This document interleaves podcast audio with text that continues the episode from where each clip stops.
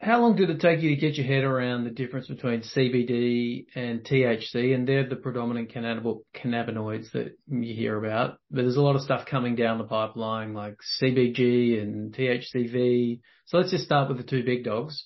When you started prescribing, did you dip your toes in the water with C B D first, or you, did you take an approach where you got your head around it before you started prescribing it, so you're happy to pick which of the two cannabinoids you'd work with?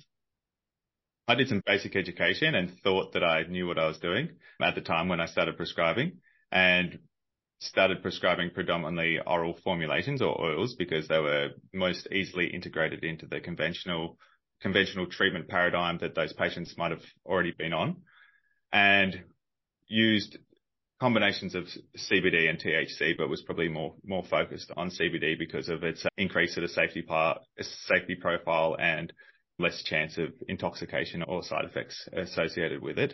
And so when I started prescribing, I thought I learned a bit about C B D, I learned a bit about T H C, and I thought I knew a lot about them. And what, um, so where were you going in the early days, or where, what were you using for self-educating?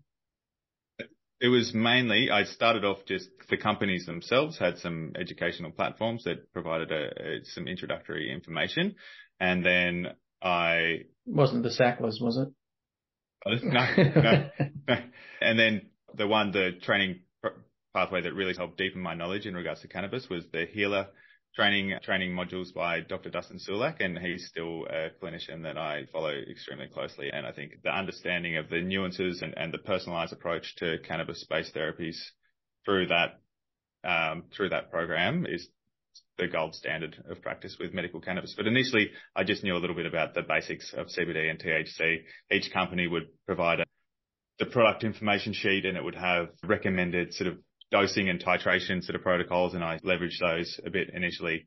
But it's im- impossible to standardize cannabis treatments. Okay. And so that's where I was having some good results when people fit into that, fit, fit the mold, but most people don't fit the mold. And so I was either underdosing or overdosing, and, and I had to do my own self, I had to do my own self-education to figure out why. So I thought I knew a lot when I started, but as there's a, with most things, you know a little bit and you think you're an expert. The more you learn, the more you realize you don't know. And it's not until after you've done profound amounts of education and research that you actually start getting back to that point of confidence again that you had initially in regards to your sort of knowledge base. And, and does that apply still to your prescribing today? Like where you're not look, there's nothing to look at. It's really just an experience. Not, a, I wouldn't say it's gut feel. It's your own internal medical A I machine learning algorithm that's running around Doctor Jim's head. Is it really just comes with time? You see patterns and understand, oh, this patient reminds me of that one, and you get a feel for how to prescribe and how to dose. You definitely get a feeling around it, and you see patterns and similarities between patients. But the biggest thing I think that I learned through the healer, healer training is about providing patients themselves with the tools required to understand what's going on within themselves. So creating a process of self-awareness where they can actually, because most of the time when people are given a medication, they're like, here, take this twice a day. Don't think, don't, about, don't think about it.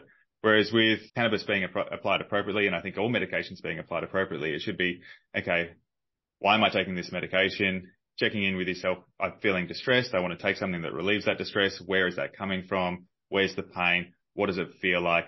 What could be the cause and the triggers behind that? I understand. I understand my symptoms, and then I'm going to take some medication. I'm going to check in with myself, you know, say an hour later after taking that medication, to see whether there's been a shift in how I'm feeling. If I'm feeling a positive impact from that medication, the next step is what else can I do to improve my overall health journey in relation to what I'm experiencing? Should I go for a walk? Should yeah. I do some journaling? Should I do some breathing exercises? Should I be connecting with, with people that make me feel supported and better about myself? So it's that, it's that process. And so if they take a dose and they're checking in with themselves and they go, I haven't felt any change, positive or negative. The next time I take this medication, or in a couple of days, I'm going to increase that dose and right. see whether that has more of a positive impact on my well-being.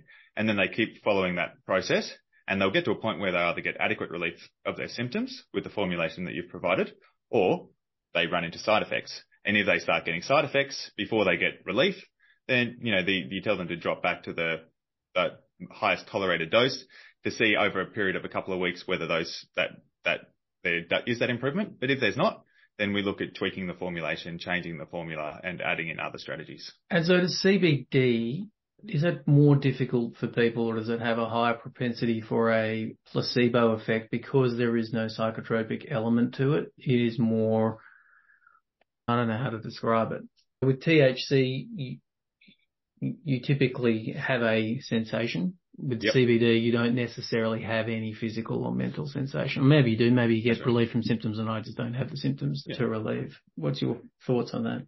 So if people have obvious symptoms and they feel a change in those symptoms, then they'll understand that the C B D is doing something. But for those who their their their symptomatology is more subtle, it requires some deep reflection and journaling or monitoring of how they're going to understand whether C B D is actually having an impact on people. And I'll have a lot of patients who come in and say, I don't think this is doing much for me. Things are going well, but I don't think the C B D is doing much for me. I'm going to stop it.